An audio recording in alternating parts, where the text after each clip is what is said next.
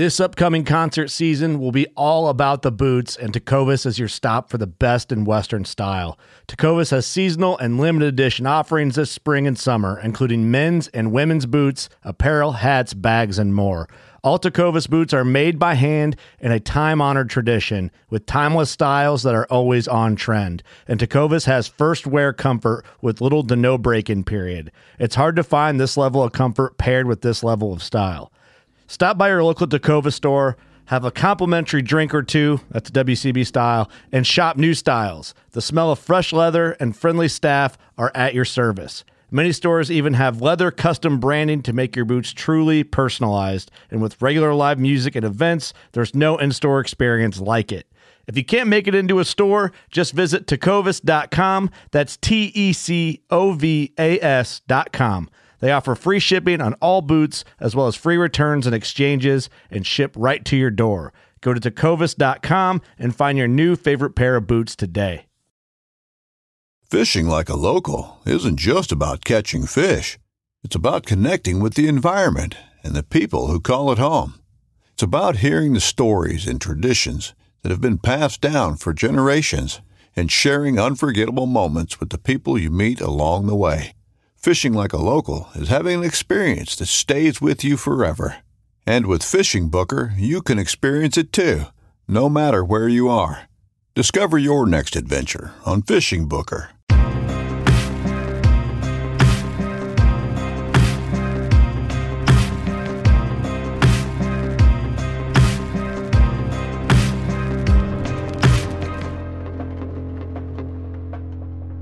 Episode 87 of Working Class on DeerCast. What is up, Clint Casper? What is going on? You're here again. How are you? 87. Great. Now that I'm here, 87. That's impressive. I like to see it. Like to see it. I'm uh, I put out 84 this week, so I'm a few behind. Yeah, We're for CC Hump. Files. So So we're running close. it's um I got I'd like to really see on record how many podcasts I've actually done when you like consider some of the sub series we've done in the past and like other episodes I've guested on. I'm sure I could find it, but I be almost. I almost don't want to. You know?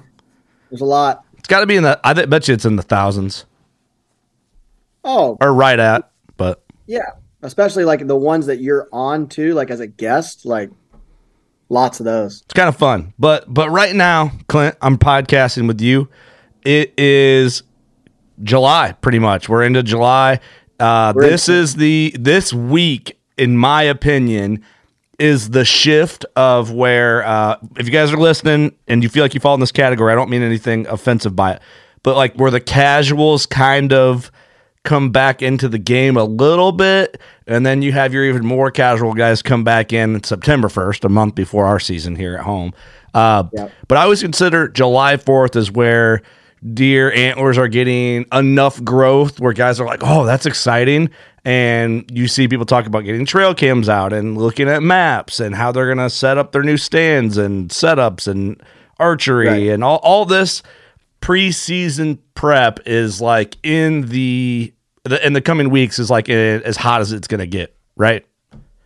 Yeah, I mean, it, it if it's not there already, it definitely should be for sure. If you're if you if you've done nothing up to this point, now would be a great time to get rolling. Start planning, yeah. Yeah, now would be a good time. Yeah, don't wait till September 10th and then go, huh? In 20 days, season starts. Maybe I ought to pick up my bow. Maybe run a trail cam. Maybe look at a map. I don't know. What's the farmer planning over there? I don't know. Yeah. So, but I will say though, right if you haven't done much, you you still have plenty of time. Like, so don't stretch yourself out, but get to the point where you're at least thinking about what you're gonna do in the next three four weeks. I think you know. Um, I just Oh, put yeah. out some mock scrapes and some trail cams for the first time over a little over a week ago, and you know you're getting pictures of velvet deer, and you're like, ah, I wonder if I know him yet, and, and it's starting to get exciting. And I think our crew internally is itching pretty bad this year for whitetails. Um, I don't want. I almost dare to say maybe worse than it's ever been internally for our crew. Like we're all kind of like s- scratching and like looking for our next fix type thing. Right. Um, Yep. But that being said, I, I do want to talk a little bit with you about um, trail cams and because right now that's like the first thing guys do. You know, I think trail cams, mapping, and then like new sets, stands, saddle set, whatever, box blinds, blinds, whatever you're setting up. We're starting to Yeah. study so they're prepared before opening day, so you have to go in and move during season. So, what are you doing for trail cams and mapping? Let's kind of start there because they all kind of tie in. Yeah. So I mean, trail cams, everybody except for Devin Leonard because he doesn't like velvet. Everyone loves velvet photos, right? You Mhm. know, and that's a li- that's a little inside joke. If you know Devin, he's a hardhorn guy. He, he wants to strip velvet, so we always got to razz him a little bit. But for most of us, velvet, it's like, oh my gosh, I want to get velvet pictures. I want to see velvet. I want to see bucks grow. That's great. I'm that guy too, but Yeah. I'm always diving in another layer into that. So I want the pictures, but like I don't necessarily care so much about, oh wow, that's a beautiful photo. I'm more like, okay, what wind direction, time of day, etc. Like where can I start to form a pattern right now on a deer I want to kill? And that's kind of where it all starts for me is end of June, July, I can kind of start to tell right now that buck probably not going to be one that I'm going to want to look at in another month. That buck for sure. Oh, I recognize him. Yep, he's going to be six. He'll be a shooter. Should be. I'm starting to pay a lot of close attention to what's going on with the wind. They live and die by their nose. That wind's huge. And even though, like, guys will be like, okay, it's summertime, trail cams, deer, like lackadaisical, mm, they're always being hunted. Like, the, the hunting season for them doesn't stop. I mean, whether it's black bears, mountain lions, coyotes, dogs, human intrusion, like, they're never not being hunted by something. So, like, yes, human pressure is down, which usually equates to more daylight activity on their end. I'll agree with that 100%. But they're still playing the wind because they still got predators and everybody else. So the wind is still equally as important now as it's ever going to be. They just know we are not out there as much, and that equates to more daylight time activity, in my opinion. I get that. Mm-hmm. Okay, well, But I me- think go. Keep going. Keep going. I was gonna say, I just I think guys forget, like, yeah, they're out more in daylight now because it's summer and they're in bachelor groups and all that stuff. But like the wind is still super important. Like I've got bucks on certain spots that if the wind's not out of the east or the north, they won't be there in daylight. Mm-hmm. Why? They're just not comfortable being there in daylight because the wind's not working to their advantage mm. to come there. There's a reason and a rhyme for that. Even in June and July, when they're as laxed as they're going to be all year, they still won't do it. Or if they do do it, it's very rare. Okay. So like I'm trying to find those flaws in the armor right now to then use later on in the fall when I need it. Okay, let me. I want to unpack a couple of things here. So when you go in to hang a trail camera or a tree stand in the summer, you're looking at the wind before you go in and do that in the summer. Oh, 100. Yeah. Oh, yeah. Yeah. Yeah. Yeah. I'm my whole rhyme and reason for everything I do, whether it's a trail cam, a food plot. Um, j- I just just wrote up an article about this food plots and like I'm basing it off the wind. Like if there's a great spot for a food plot, but it doesn't work well with the wind, as in deer don't like typically to be in this spot a lot because the wind directions primarily, let's say it's out of the west, and they just don't typically like the west winds on that farm.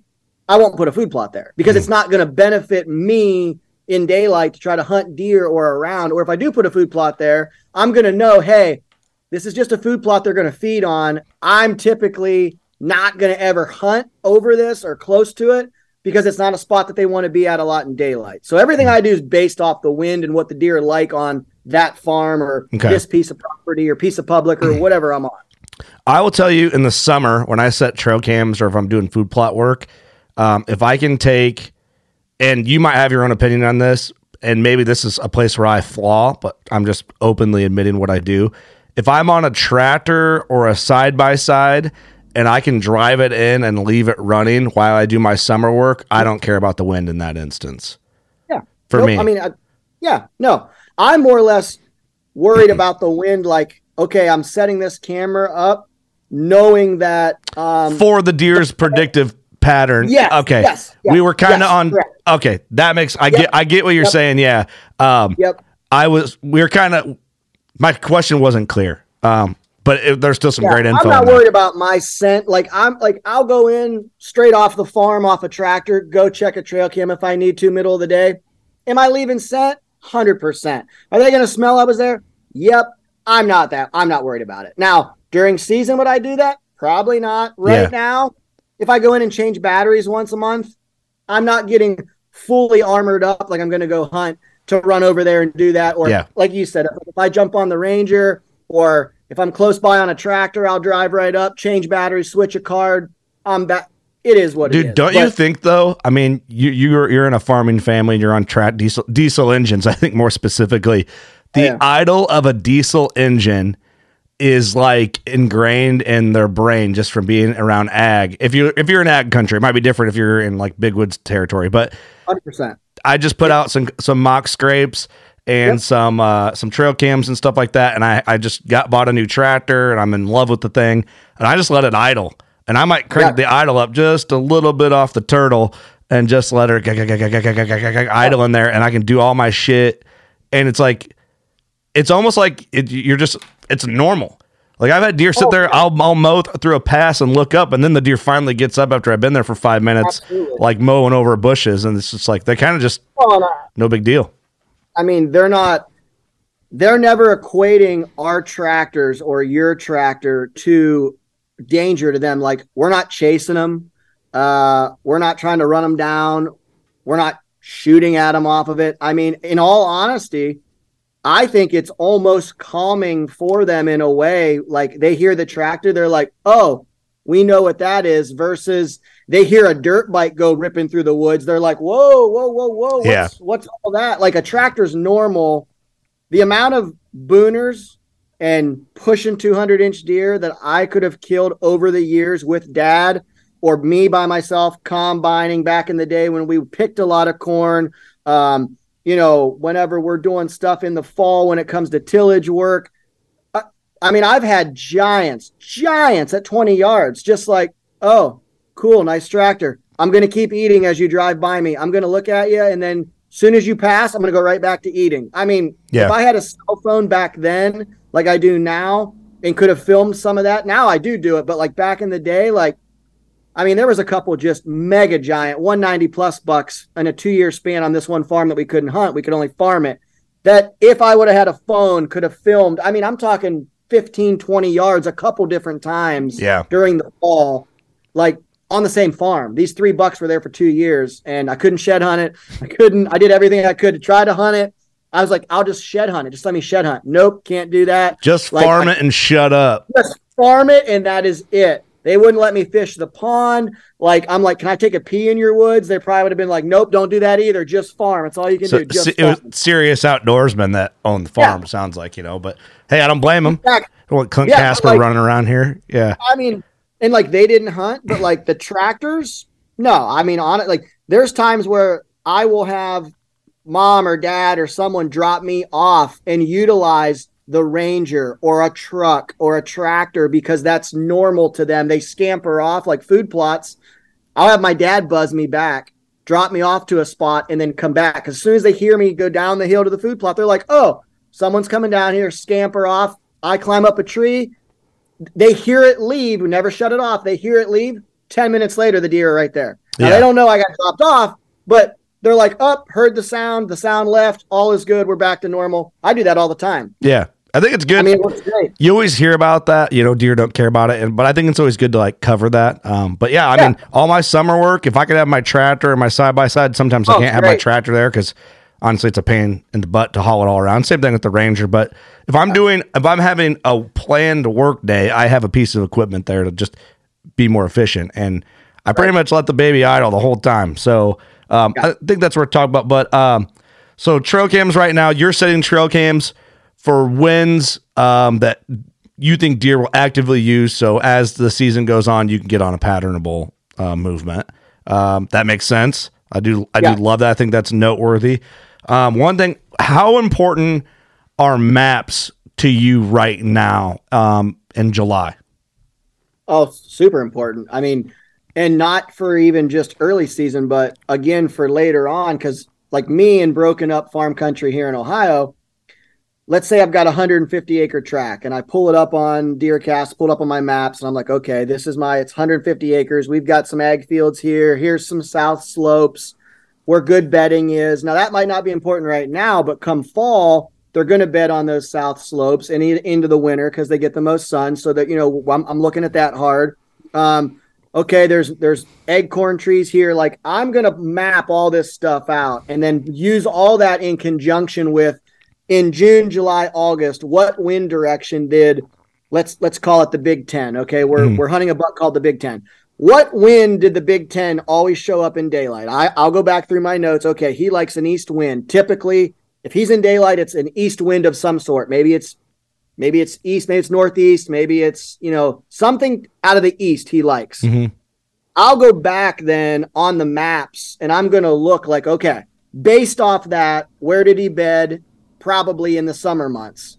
I'm going to mark that down and put that kind of store that away. Mm-hmm. If I lose that buck in early season, if I lose him in early season, I can't find him probably due to changing food sources. You know, you got beans coming off, corn coming off, you got apples falling, um, you've got acorns dropping. I'm going to immediately start looking at okay, what food source is hot right now that works in his favor on that east wind. I know he likes an east wind on this farm. He feels safe using that. What food source right now is hot that is going to utilize an east wind? So I'm going to pull up my map and be like, all right, well, if he's going to bed here and he's going to use an east wind, oh, look, beans just come off the neighbor. If he's traveling to those beans, an east wind is perfect for that. I'm now going to go over there and immediately put cameras out, start hunting edges, start trying to figure out is there hot sign here? Is there big buck sign? Am I going to get pictures? And I'm going to start to piece that together. Not every time do I find him by doing that, but that's a part of the steps of me then finding him to hopefully get back on him. Because I mean, sometimes you just lose bucks and they only shift over, they only shift over 50 acres. But if you're not in that 50 and you're still on the other side of the farm, you're nine steps behind. Yeah. So I'll go back to that wind and like, okay, so I know he likes an east wind here on this, you know, this piece. What now correlates between food bedding in that east wind that he would like? And I'll start there. Mm. And like I said, it doesn't work every time, but I would say over the years, 60, 70% of the time, I can go back and relocate a buck with cameras using maps and using that philosophy that I figured out in June, July, mm-hmm. hopefully relocate him. And I mean, I, got, I, I might not kill him, but I at least can find him again. I got something I want to add to this. So I've been doing the same thing lately with my trail cam photos, and I just mm-hmm. want to show – it, it, you're not gonna be able to see the deer or like the date on here, just what I'm what I'm gonna show. But what I've been doing when I get a picture of a deer that I want to catalog what he's doing, I go yep. to DeerCast and I look at the daily DeerCast and then more specifically the hourly DeerCast. And what I'll yep. do is I'll screenshot. So I'm gonna. Sh- this is what I do. I take the trail cam photo and. I screenshot the data for that day at that exact time for that area. And then I overlay the DeerCast screenshot onto the trail camera photo. So instead of going back and being like, okay, this was September 28th of last fall. This was for the big eight that I ended up killing. At 8:20 a.m. It was 38 degrees that morning. And I'm like, okay, I want to see what's going on. So I screenshot everything, overlay it. That way, yep. in two weeks, I'm like, man, that buck was in there in the morning at 8:30 in the morning. What was the wind? What was all that stuff? I have it. It's right there. So I make a folder on my phone, and you can put uh, deer 22, deer 23, whatever year it is, and then you just cat- catalog them all. So, yep. you know, this was. I, I and you can kind of adjust hourly on this yep. bar what time the trail cam photo was taken and then it has their barometric pressure, the rain, the snow, the cloud cover, the temperature, the wind, um, the average high, all that. It was like a three mile an hour wind that day. Um, actually, 45 degrees at that given moment with uh, rising barometric pressure. Yep. On a northeast wind. So, there you go. You know why he was on there in the northeast wind? Because it was it was working for him where he was headed. So um, I can't. Yeah, imagine that. So that's just like a DeerCast tip. I wouldn't call it a pro tip, but it's something that I started doing last year to keep track of deer movement. Also utilizing maps, tying in the yep. wind, and then the trail cam. So use it, try it. Let me know what you think. But uh, that's what I like to do. That is like the high def. That's like the HD deal compared to like when I started doing this years ago. It was a notebook, and it was yes, and it was the big the Big Ten, and then every day that he was, I gave a 15 minutes. If he was 15 minutes after daylight or 15 minutes before, and then all the daylight, I'd have that all listed, and then I'd have a column of all the wins, and I'd put a check mark, and I'd go through and okay, most of my check marks are in north and in east. What time of day? Most of them are in the evening, and I that's how I would keep track. And like it was like doing my mom and dad used to always make fun of me and they're like you do more homework for a freaking deer than you do in school Yeah. but somehow managed to get through school with flying colors because i was smart and friends with all the nerds and Yeah, always invited them, always invited them to my parties and for rhyme and reason i was smart i was friends with smart people yeah. but well, that's a story for another day. But Yeah, I yeah. did more Tips. homework for deer than I did in school, and it, I was smart, like columns and rows. And now you don't need to do all that. Now trail cams, you can ID deer. DeerCast, you can basically ID deer. You can put stuff on the maps. I mean, it's it's way way easier. But back in the day, all that was pen and paper yeah. but it paid off the same. It was just a lot harder and you had to put a lot more energy and time in. Now I can do all that in a minute or two. What took me 10 every day to, okay, 14 pictures. I got to index and ID what he was doing. I mean, Yeah. it takes time to go through all that. Well, I'm not saying that I didn't do that a couple years ago on a deer that I was a big deer, biggest deer. Uh, maybe not the biggest deer I've ever hunted. One, one of them, he's up there. He's top three. Um, I never ended up killing him. I ended up finding him dead. But uh, hunting him, I was so frustrated because he was everywhere. You know, it's like the deer that are that. the deer that are all that. over are the hardest deer to hunt. The deer that you're only getting on one or two trail cameras are a little, I think, a little easier. When they're on every one of your cameras, it's like, what's the plan of attack? And I did Right. that. Like I got so flustered that I got out a notepad. I'm like, all right, what's this dude doing? We're gonna just we're gonna write this out. We're, there's a- there's a formula in here. It's got to Yeah. be got to be a formula. Yep. There's no formula. I just I, I did it. I and not every deer sticks to that pattern. Like deer are individuals, but you know, uh, mo- it, uh, you're speaking in like you're kind of lumping deer into a category. Every deer is going to do whatever it wants to do, but generally speaking, but this buck, dude, every wind I had a picture of him in this one spot that didn't make any sense, or it made sense sometimes, and I'm like, oh, okay, he's getting he's getting predictable, and, and Yep. he, he just never did, and and that's why I never killed him. Um, it was just where he was, I wasn't, where. And then I, the next day he'd be where I was, and I'd be ahead to where he was the day before. It, it was just crazy. Um, Yep. So don't kill yourself over it. You only do what you can do, but put the odds in your favor with the information that you have to see if it can put you in the right place to be successful. Yeah. Oh, absolutely. Yeah. I mean, d- don't just put trail cams out and only use them because you want to get velvet footage. Like, or, you know, oh, I just want to get velvet pics. Like, that's great. But like, use what the picture is giving you as well. When, you know, you can, you can time out what the wind was doing. You can figure out what the barometric pressure was. Then you can go to your maps and be like, oh, well, he was coming from this direction and he got here. So he was probably bedding over there based off the wind. This all makes sense. Like, use all the puzzle pieces. Don't just go, wow, yep, big velvet buck, cool photo. Okay, well, yep, that was cool. Like, use what's all going to be given to you. It's there. You may as well use it. It takes 15 seconds to look at the timestamp and figure Yeah. out, huh, he probably bedded over there. Look at my map. Yep, sure was. Yep, got here right before dark. Makes sense. You know, it's, it's prety easy. It doesn't take much time to do that. G- going back now, if I would have thought about it different with that deer, or you know, when it comes up again, because it will, you know, you, you, Oh, you- yeah. everyone, you'll find a buck. Um, I want, I wonder if it would work well to make um, markers on DeerCast where you could do, um, because you can color code them, like add a waypoint and color code for a specific deer you're hunting. Each wind direction has a different color Yeah. a- and mark it down for like the month of October, the month of November, and color code every time you get a picture here or there, wherever at on a, a spot you're hunting. And I wonder if that would like visualize or be able to like put it in front of you. Because sometimes you, if it's in your head, you got to just put it down, like get it on your map, get it on paper, get it on something, and maybe there's a pattern there that you're not seeing. Um, it, it takes a lot of work, man. Not every deer's just like he's there every night on that field edge. I'll kill him tomorrow. He'll be there. I know he will. It doesn't always work that way.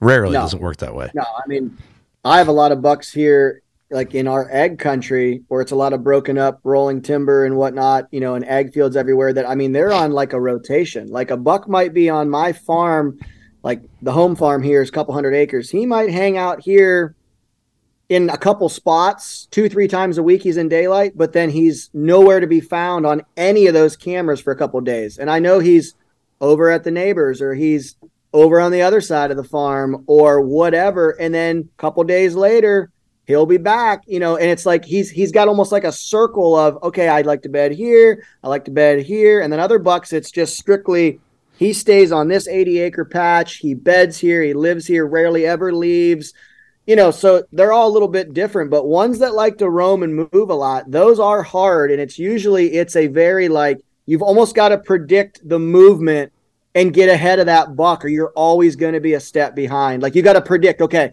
he hasn't been on camera for three or four days he's going to show up in the next two or three i've got to hunt. And you're hoping that while you're there that's when he makes his appearance. And Yep. that's that's a trick i mean that's tricky it really is that's You know there's I- a lot of luck involved in that There is. And what I would have done, I think, hunting that buck all over again, I had a spot that I thought I had a really good chance of killing him in. A- And I was starting to get burnout because it was just like nothing was working. I was like, couldn't put nothing together.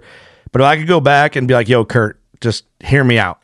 I would have parked my ass in what I thought was the best spot. And I would have sat there every day for a week and just and just sat there because I think if I would have done that, I would have killed him. Now, I now know more information about what he was doing than I did at the time because it was in real time. Um, right Now, but then in my head, I'm like, I'm going to burn out the spot. I'm going to contaminate that area. But also, it was like, at this point, we're into the first week of November. I should have just been like, sit there, dude. Just sit there.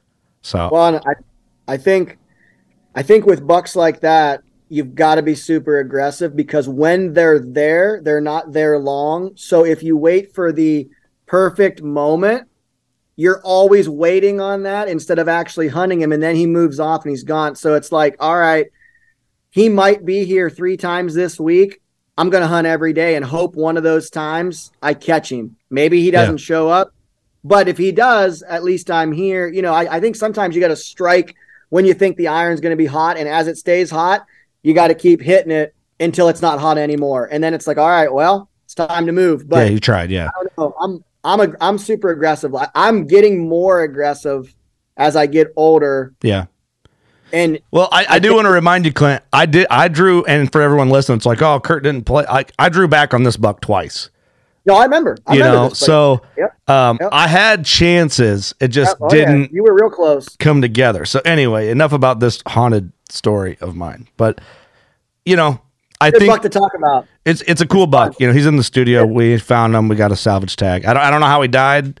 I, I do not know. Um, no one's came forward. I've never I haven't heard anything from any neighbors, nothing like that. But um, so a common question that I'll see pop up and like our Instagram messages and and our Patreon messages, um, like, hey, I got a trail picture of this buck. How do I get a pattern on him? And not every deer's patternable, like we're talking, but it's like, okay, say you got a random picture of a, the Big Ten. Well, going back to the Big Ten, the Big Ten Yeah, shows up. yeah. You got a October fifth picture of him, and you're like, "Whoa, I don't know this buck. I don't know how he got here. There he is." Where what what are you starting with? Are you going right to your map, or or are you looking at terrain? Like, what's the first steps? Like, if you were going to coach somebody through this process, where would you start? Just a random photo of a buck that I'm like, well, I I don't know anything really about. Yep, he's in I a mean- field. Well, it's just blank canvas. He's in the middle of a field eating on cut corn. Yeah, I mean, immediately I'm going to want to know what the wind was doing, and then hopefully I can correlate to okay, I'm going to assume he had the wind in his face getting to this said cut cornfield. So now I'm going to get on my maps and backtrack to, based off the wind, where do I think he co- he he come from? Now, I've seen big bucks head places with the wind at their back. I mean, makes no sense. So this is not going to be 100% by any means, but I'm going to bank on most big deer like to have the wind in their face and not at their back. So I'm going to look at my maps and try to figure out where do I think he come from. Now, based off that, then I will look at terrain on okay, do I think he was if it's middle of if this is middle of the rut, throw all bets out because yeah. I mean, it, who knows? I mean, I'm mm. not a rut guy. Everybody knows that. I'm a early season, late season because I like patterns and I like to play the chess game on those. Yep. The rut,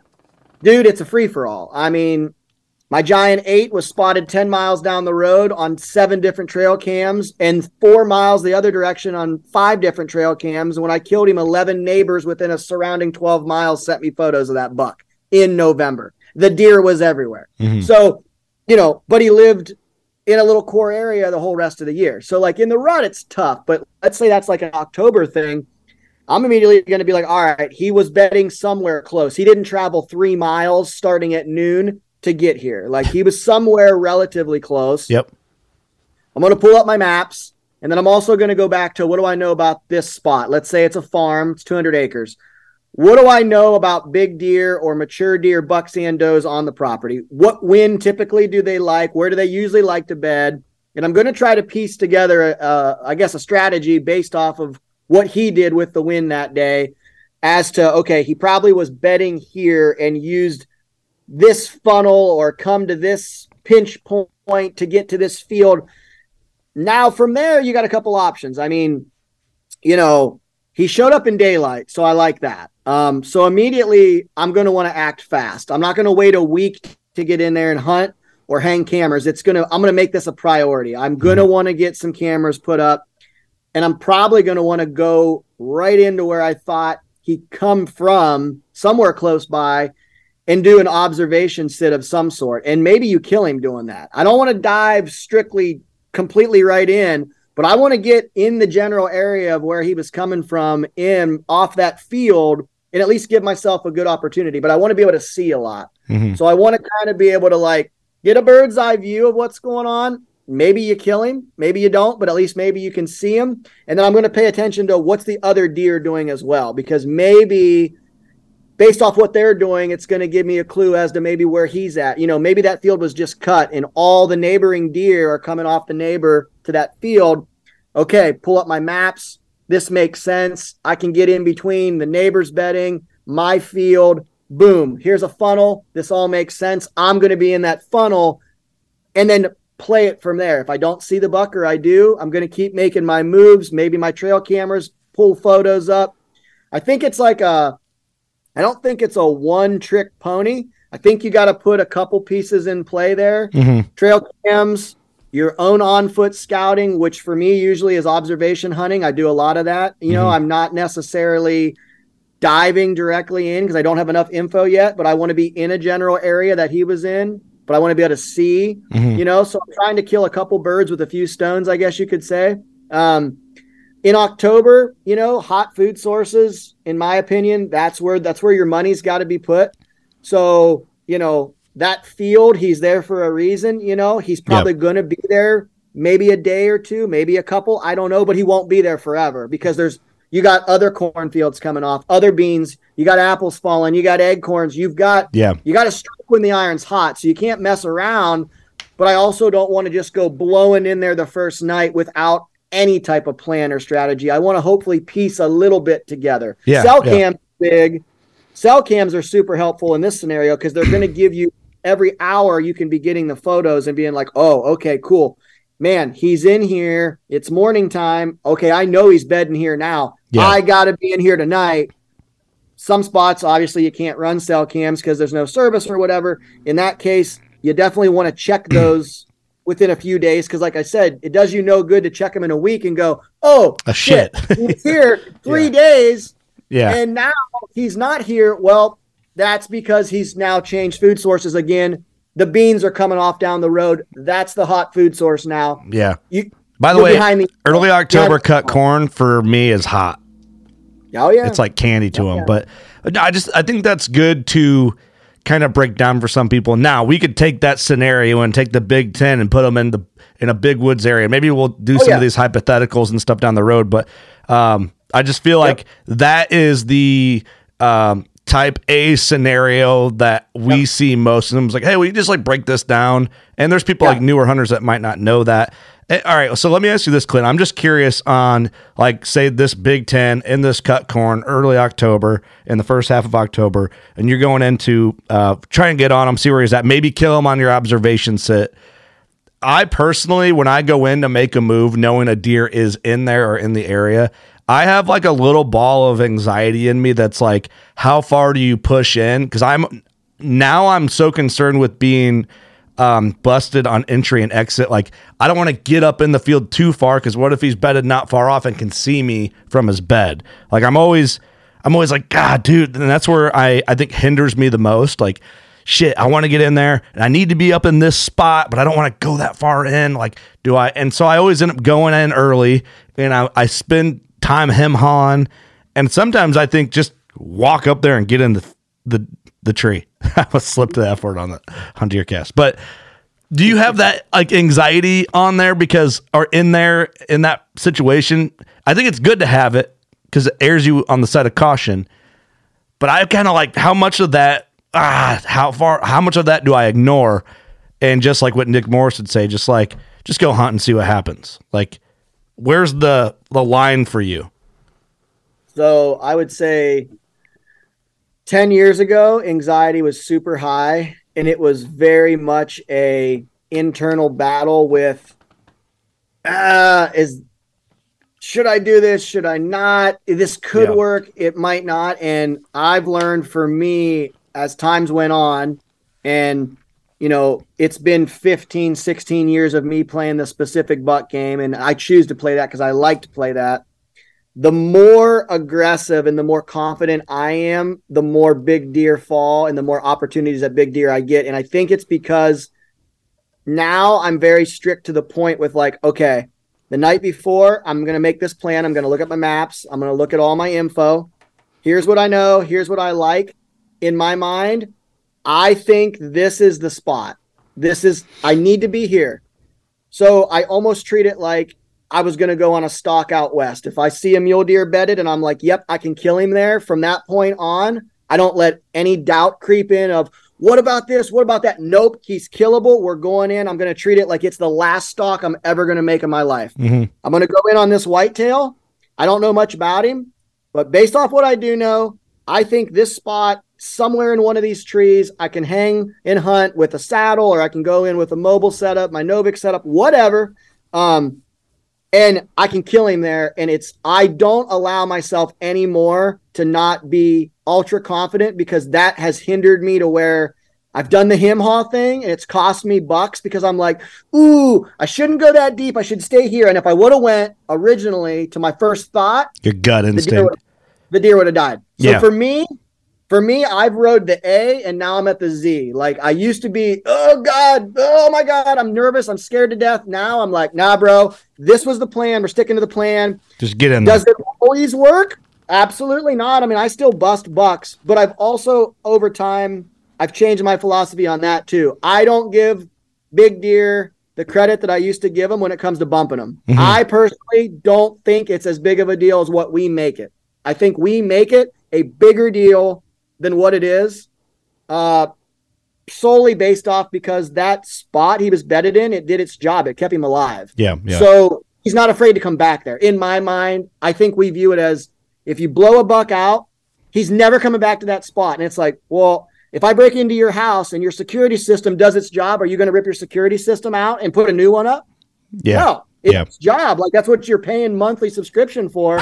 It alerted the police, it alerted the fire, you know, whatever it was.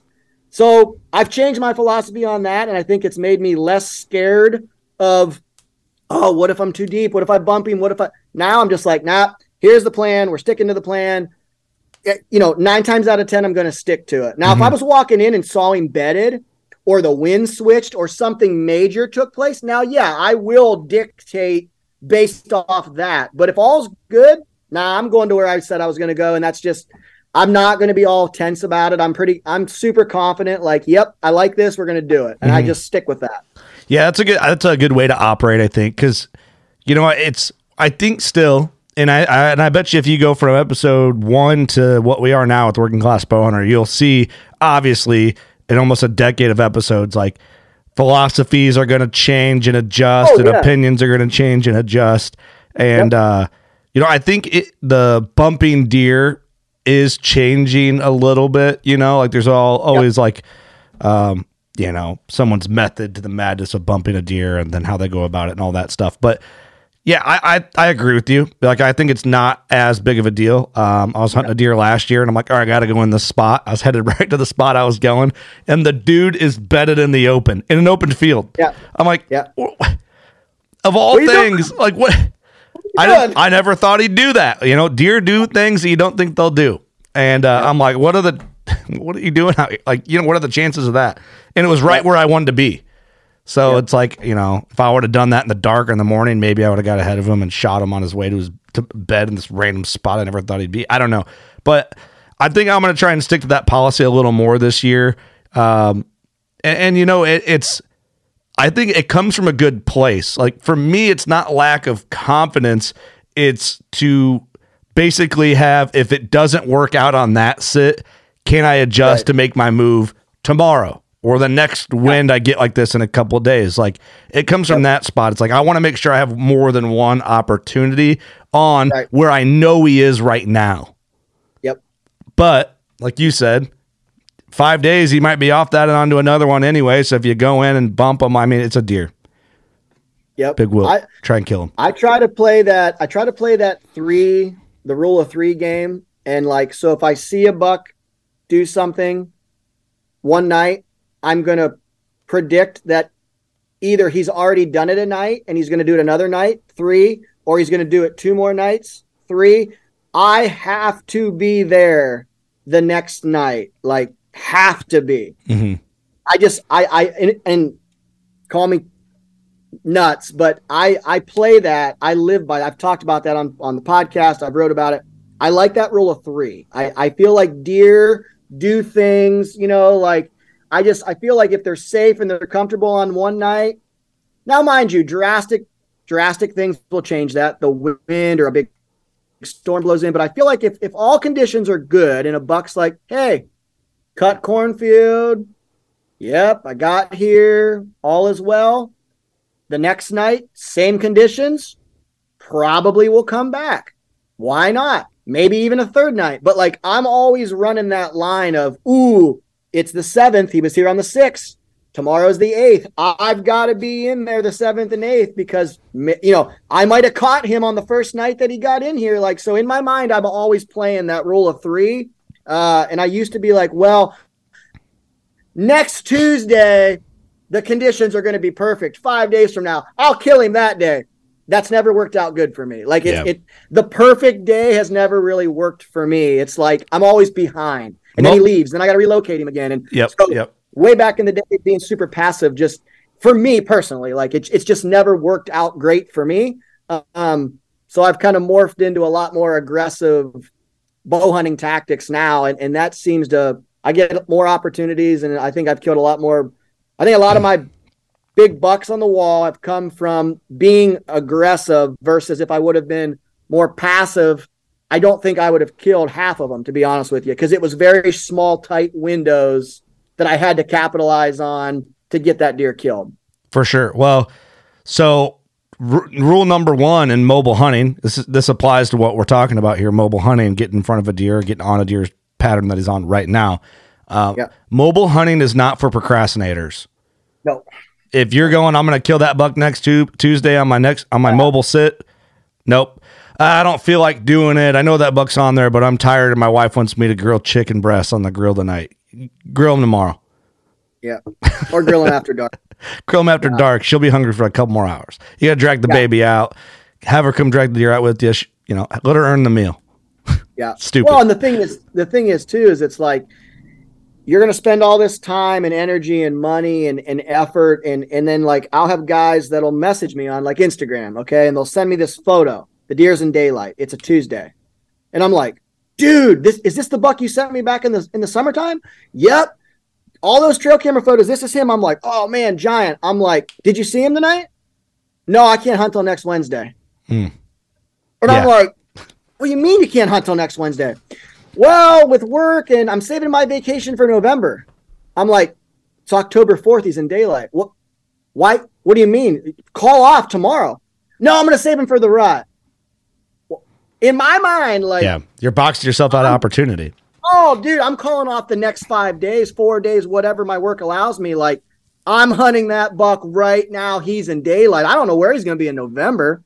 And I Yeah. get it. Some guys don't have the luxury. You can't just call in, but like, if I can use a sick day or if I can schedule a day, like, Yeah. I am going to be there. He is there for the taking right now in November. Well, I mean, I'll give you- five mile down the road. Let me give you another example of that same situation. You know, I'll go. I know a couple of guys, good dudes, but uh, this is just like a common. Th- this is almost a once a season occurrence. Yep. And uh, hold on a second.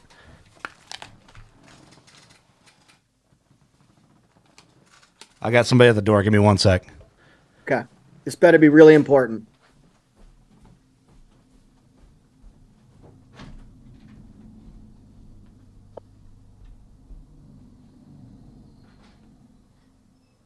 Freaking Curt. We're on a DeerCast app podcast with me, number 87, and he's going to go answer the door.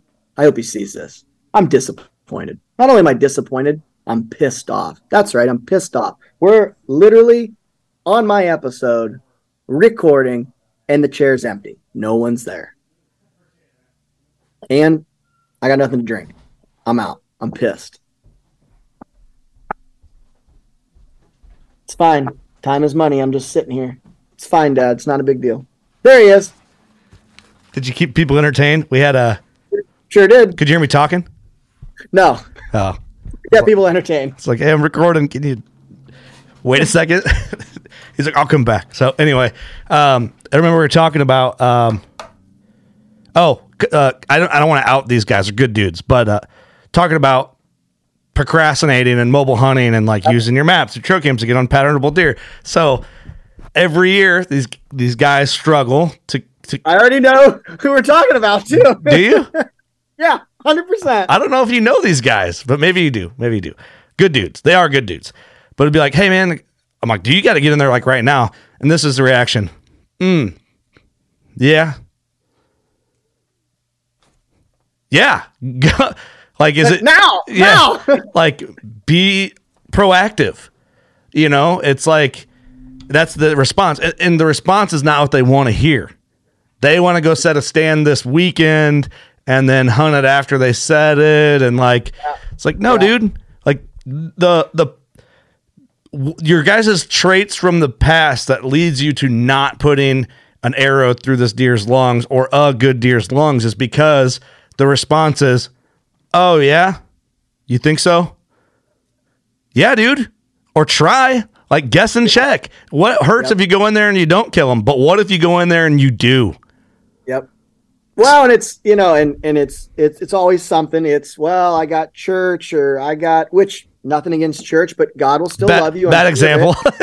God, you know, like whatever, like Yeah, you'll still yeah. be loved and, and, and accepted. It's fine, you know. Yeah, but yeah. like if it's if you can get in there, you got to get in there, and if Yeah. you can't, you can't. But like, I feel like a lot of guys, it's just well, he'll probably be there next week. He probably won't.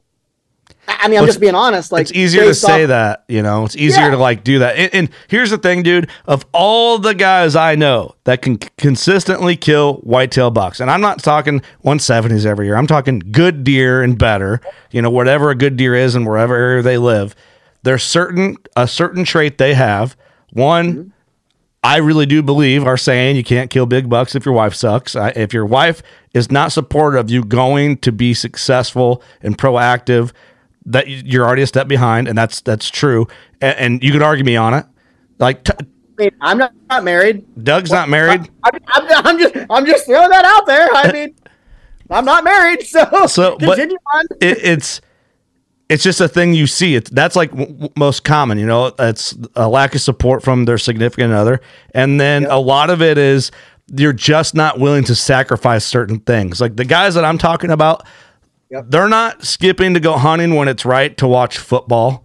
They're not going to the bar to play poker or vo- bar volleyball league on nights they need to be hunting to be successful. Guys that kill big deer consistently or mature deer uh, consistently are dedicated to hunting. They're hunters. They make that a priority when they need to make it a priority, and everything else comes after in really a two month window, longer depending on your your situation. But that's a common trait they all have. You never see Austin Chandler go, "Yeah, I could." No, he goes in there and does it, or he tries. You, you're not you're not guaranteed to kill, but you tried. You know, so I don't know. It's something to think about coming into the season. Little Oh, little motivational kick in the rear a little bit. Hundred percent. I mean, it's no secret. Like I'm as big of a college football and NFL fan as it gets. Love football. I mean, I'm as big into sports as I am bow hunting. Love it. Watch ESPN every day. That stuff's recorded. When I get in at night, I'll flip it on. Or in the morning, if I'm not going to hunt a morning, I'll catch up on it or whatever. But you tell me I got to skip a big buck's hitting at night, but I could watch the football game at seven. It can wait. Yeah. I can record it. Like you can you can make it you can make it work. You know, I mean, Yeah. I've had a lot of relationships end in the month of October and November in my life for very specific reasons. Number one being just telling you right now, birthday parties, weddings, uh, baby showers. Don't invite uh, me to your wedding. Well, Rule here's what I one. said. Here's what I'll say. After dark, count me in for a few hours. At five o'clock, I won't be there. Won't be there. And I actually, funny story. I had a one girl tell me one time we had dated for about a year. A, a year of dating me, like you know what's. I mean, it's it's November fourth. It's right before my birthday. I'm hunting this giant buck. I'm on day five, all day sits already. He's showing in daylight. I'm so close to killing this buck. Right? She tells me there's a baby shower for her niece or cousin or something. And it starts at five. I'm like, cool. I'm like, I'll see you about seven. She's like, if you're not there at five, we're done. I said, do you want me to put your stuff in a box outside or do you want to come get it or what do you want to do? And she's like, what do you mean? I'm like, I won't be there at five. Like, I'll be there at seven. She's Yeah. like, yeah, right. I'll see you at five. Needless to say, I got there about seven and that was the end the next day. We had, it, but my point is, I was perfectly happy with meeting you in the middle, you know. But Yeah. yeah. I'm not gonna leave this buck at prime time hour. Yeah. The big, I'll get there when I get there. I'll meet you in the middle. Yeah. So let me do my thing. I, I will say, dude, the challenge of that, like, ex, I don't know, I consider it maybe an external factor for hunting, and and uh, it, it affects Yeah. your commitment, right? It's a distraction. Um, it does. I'm fortunate. I met my wife when you know she was in her senior year. I had just graduated, and I was, you know, not. I, I was into hunting as much as you could be into hunting at the time. Of, of course, I've got more into it, and it's become more a part of my life. But um, I met her at a time where I was already passionate about it when, when we were young. Now, I will Yep. say, if I met my wife now at 32 years old and had all this and told her like, "Yo, from pretty much September until I fill tags, Oh, yeah. I'm gone," Right. it Right. might be a little tougher go, but Right. You know, it's just part of it. It's life stuff that you have to factor into your hunting stuff. I get it. It's not convenient, Yeah. but you can't complain when you know the dudes that are consistently killing are boxing out their schedule. They're being very upfront with people. They're like, hey, look, I know it starts at five. I'll be there 35 minutes after dark, an hour after dark. I get there and I get there. I'll bring a yeah. couple beers with me, chill out. It's all good you know so if your wife isn't cool with that and it, you know if you're going to the bar and you're telling her you're going hunting you're going to the bar instead you're shooting your own self in, in your own foot there Well, But, I uh, mean, people people close to you have to understand. Well, a prime example: my brother and, and his wife they're having their first baby this year in October. Obviously, I'll be a godparent. I would love to be there. Instead, probably when she has the baby, I'm going to be on the side of a mountain in Wyoming guiding with Trey. Like I'm going to be guiding for Trey this fall. yeah They know that. They understand that that I signed up for that. That's how I make part of a living. Um, they get it. Do they want me there? For sure, but they also understand that baby's hey, not gonna remember if uncle clint was I there or not dude, here's the deal. How cool will it be if the baby comes on a day when I guided a guy to a giant bull? That would be a lot. That'd be pretty freaking cool. That'd Yeah. be cool. So Yeah. I feel like I feel like Little Miss is gonna be like, you know what? Uncle Clint, that's cool that you weren't there when I was born, but a, you did help a guy fulfill a dream and kill a giant bull. That's cool. She'll remember forever if he were there or not. So Exactly, exactly. But sh- she'll have a picture to look at forever of me and a guy, hopefully with a big bull. it's a good point. Well, It is good. I, I think as as much of it is beat down, it's all productive conversation from the trail cam to the mapping to the distraction to, to to being proactive. To really to make the trail cams work to your mapping to work for when it comes to actually drawing back on on a deer or whatever you're hunting. All three of those have to align. Trail cams, mapping, being proactive, and then uh, considering all dis- distractions. So it might seem like that last thing it may it, it may apply or it may not apply. I think it applies. It makes sense to me how we kind of did it. To other guys, it might be like, what are they talking about? But um, Yep. just surround yourself with big butt killers and see how they uh, prioritize things.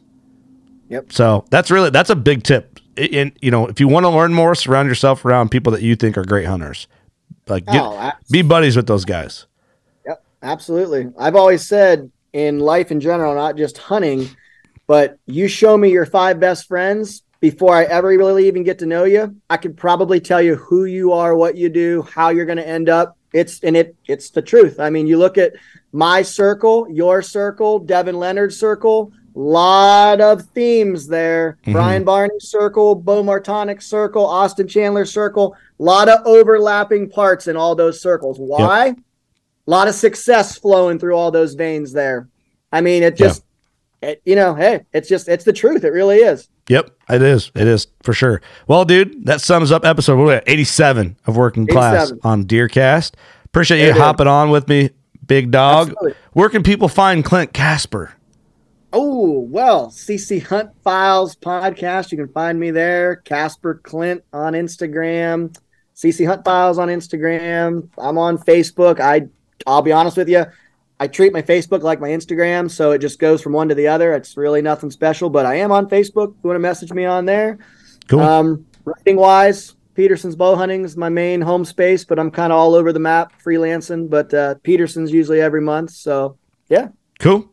Well, thanks, dude. Thanks for the info. Fun conversation. Thank you, everybody, for tuning in. Hopefully, you grabbed some valuable information or getting ramped back up for deer season. We're out of the lull of what I consider now after coming over here after 4th of July. So, time to get excited. Time to put the work in. Don't procrastinate. Be proactive. Tell your wife to go somewhere else or just, that sounds so bad. that sounds terrible. Or just don't just, don't be married. Maybe that too. I don't know. I'm married, but uh, my wife Well, yeah, doesn't. you yeah, right. Uh, All right, enough of this. We got to get out of here. All right, you know what to do. Go sh- go shoot your bow, go shoot a giant, figure it out. We love you. Peace.